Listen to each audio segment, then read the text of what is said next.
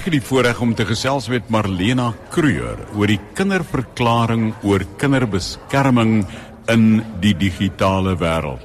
Marlena, goeiemôre en baie welkom hier by Radio Kansel en Kaapse Kansel vanmiddag. Um, goeiemôre Johan en baie dankie vir die voorreg dat ek dit kon saamgesels.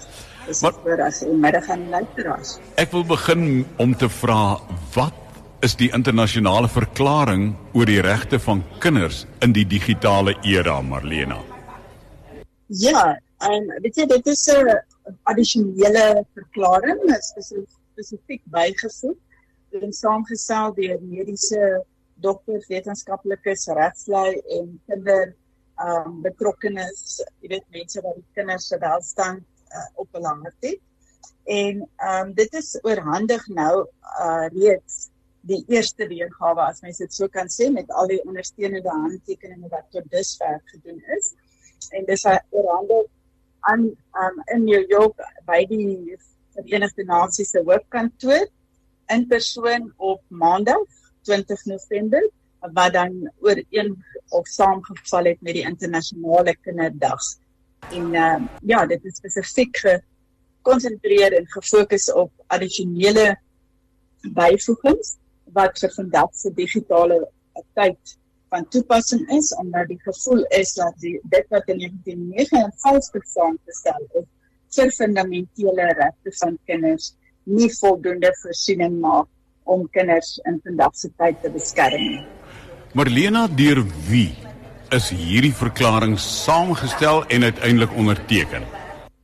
Ja, dit is deur 'n groep van mediese praktisyns die uh, uh, prokureurs vir regslui en advokate wetenskaplikes wat reeds um, publikasies dan ook gedoen het en kan wel uh, die verklaring self hmm. Berlina wanneer was hierdie verklaring 'n persoon aan die Verenigde Nasies oorhandig? En wat was hulle reaksie toe? Um, Ja dit was op maandag 20 November. Dis in hierdie week gewees wat Ja. En uh wat sou jy sê is die doel van hierdie kinderverklaring? Ja, die doel is om ons aandag te fokus op die kinders se ontwikkeling en welstand. En uh jy weet wat? Ja. Ja, ek dink dit is 'n kort twee. Jy weet um daar's verskillende um fokuspunte en dit is 'n totale holistiese benadering um wat die kinders se fundamentele regte op verskillende hoofareas um, konsentreer. Jy weet waaronder as ek dit maar so net kan noem is um laat hulle vry moet wees van verslawende platforms en videospeletjies wat hulle maklik verslaaf en ander um sosiale media. Die tweede punt is om vry te wees van gevaarlike um EMF of elektromagnetiese frekwensies en bestraling wat kom vanaf selfone en wifi verspreiders en torings en al daai dinge wat draadloose toestelle het en wat 'n negatiewe impak het op ons almal se gesondheid, maar veral op groeiende kinders.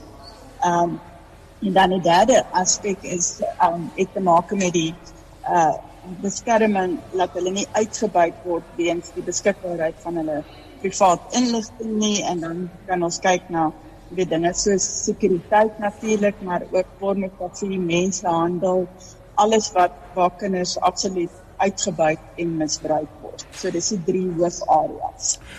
Marlena, is dit 'n nuwe Verenigde Nasies uh kinderverklaring of ondersteun dit net die VN se 1959 kinderverklaring oor kinders se fundamentele regte? Ja, ek dink dit jy weet dit is 'n bykomende verklaring wat nou oorhandig is. Um met die versoek byvoorbeeld dat dit aan al die lede lande ook versprei sal word, 'n kopie van hierdie um verklaring.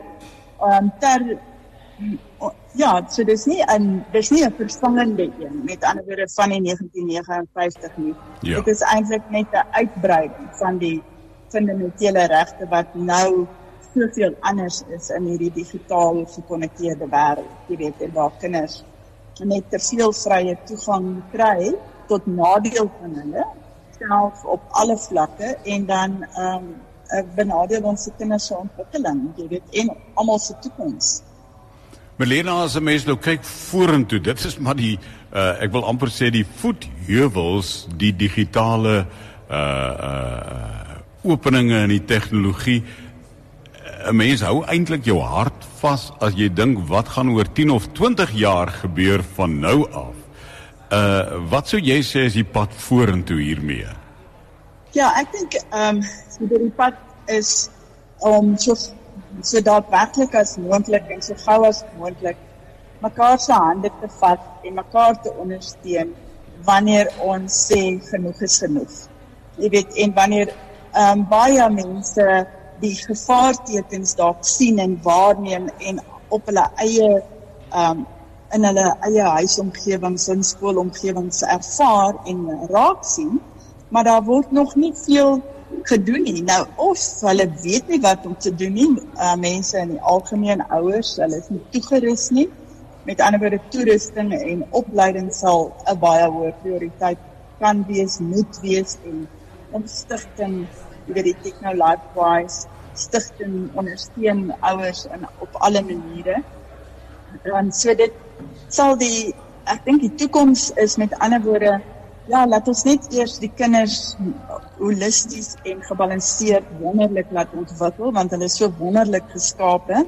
Maar ongelukkig as hulle te veel skerms kry, dan is hulle hmm. potensiaal baie baie minder en word hulle gediagnoseer met baie um onnodige dinge wat gekoppel kan wees eintlik aan te veel skermtyd.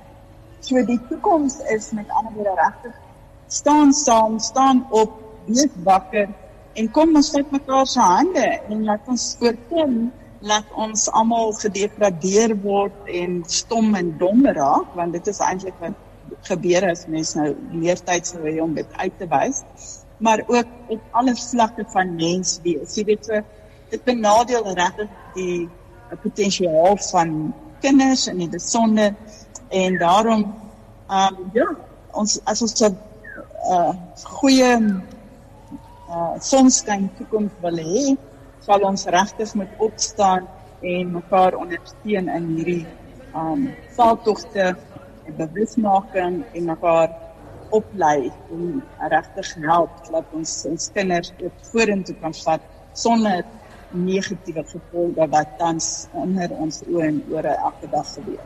Marlena Kreur, baie dankie vir jou tyd vanmiddag. Mag die Here jou ryklik seën.